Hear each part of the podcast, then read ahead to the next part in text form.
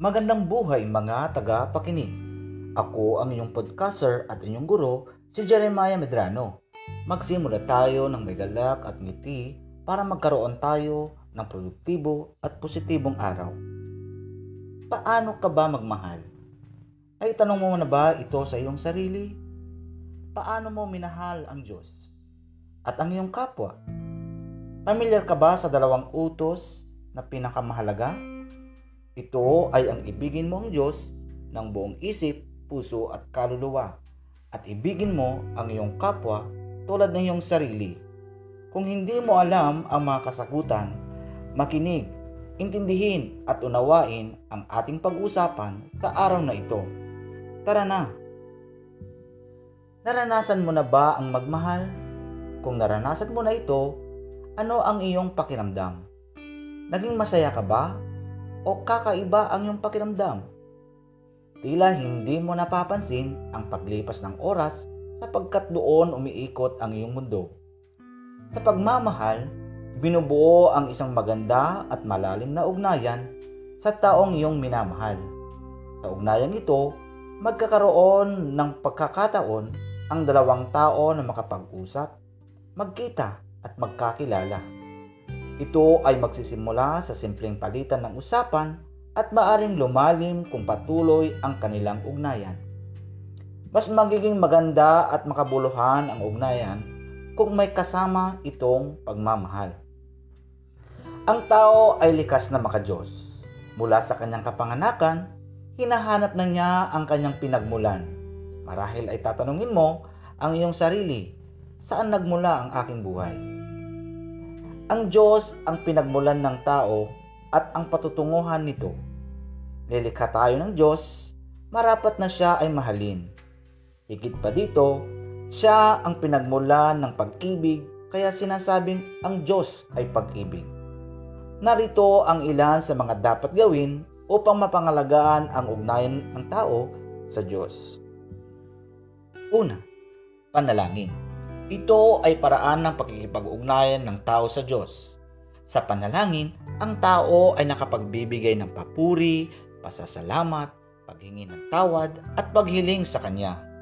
Kung hindi natutupad ang hinihiling sa panalangin, huwag agad mapanghinaan ng pananampalataya dahil may dahilan ng Diyos kung bakit hindi niya ibinibigay ito sa tao. Maaring hindi pa ito dapat mangyari o di kaya maaring makasama ito sa taong humihiling. Pangalawa, panahon ng pananahimik o pagninilay. Sa buhay ng tao, napakahalaga ang pananahimik. Ito ay makakatulong upang ang tao ay makapag-isip at makapagnilay. Mula rito, maunawaan ng tao ang tunay na mensahe ng Diyos sa kanyang buhay. Makakatulong ito upang malaman ng tao kung ano ang ginagawa niya sa kanyang paglalakbay, kung saan siya patungo. Pangatlo, pagsimba o pagsamba. Anuman ang paniniwalaan ng tao, mahalaga ang pagsisimba o pagsamba. Saan man siya kaanib na relihiyon, ito ang makakatulong sa tao upang lalo pang lumawak ang kanyang kaalaman sa salita ng Diyos at maibahagi ito sa pamamagitan ng pagsasabuhay ng kaalaman na napulot sa pagsisimba o pagsamba.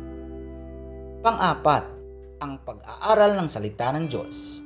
Upang lubos na makilala ng tao ang Diyos, nararapat na malaman ang kanyang mga turo o aral.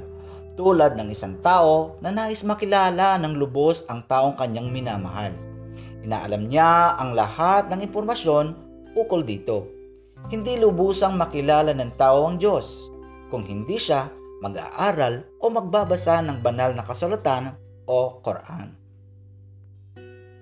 Panglima, pagmamahal sa kapwa. Hindi maaring ihiwalay sa tao ang kanyang ugnayan sa kapwa. Ito ang isang dahilan ng pag-iiral ng tao. Ang pamuhay kasama ang kapwa. Hindi masasabi na maganda ang ugnayan ng tao sa Diyos kung hindi maganda ang ugnayan niya sa kanyang kapwa. Mahalagang maipakita ng tao ang paglilingkod sa kanyang kapwa. At ang pang-anim, pagbabasa ng mga aklat tungkol sa espiritualidad. Malaki ang maitutulong ng pagbasa ng mga babasahin na may kinalaman sa espiritualidad. Ito ay nakakatulong sa paglago at pagpalalim ng pananampalataya ng isang tao. Pang-anim, nakikipag-usap ang Diyos sa pamamagitan ng pagtulong sa mga nangangailangan. Mali. Pampito, ang pagbabasa ng banal na aklat o Koran ng relihiyong kinabibilangan ay nagsisilbing gabay sa buhay. Tama. Pangwalo, puno ng pag-asa ang mga taong may mahinang pananampalataya. Mali. Pangsyam, ang espiritualidad ay tumutukoy sa mga bagay na nakikita at nahahawakan. Mali. At ang pangsampu, walang pinipiling kalagayan sa buhay ang pagkakaroon ng matatag na buhay espiritual. Tama. Mahusay. Ang espiritualidad ng tao na pinaghuhugutan ng pananampalataya at ang pananampalataya naman ang siyang nagpapataas sa espiritualidad ng tao. Dito ay nakakaroon ng malalim na ugnayan ng Diyos at ang tao. Tumatanda ka na. Marami ka, na pa, marami ka pang mararanasan sa buhay. Mahalaga sa edad mong iyan ay simulan mo ng paunlarin ang inyong pananampalataya sapagkat ito ang inyong magiging kalasag sa pag-unlad. Ako ay nagagalak dahil sinamahan niyo ako sa pakikinig. O umasa din ako na may natutunan kayo sa podcast na ito. At patuloy na suportahan at subaybayan pa at ang mga iba pang episode na aking gagawin. Muli, ako si Jeremiah Medrano ng Bayabat National High School, Amulung West District, Division of Cagayan, Region two. Hanggang sa muli!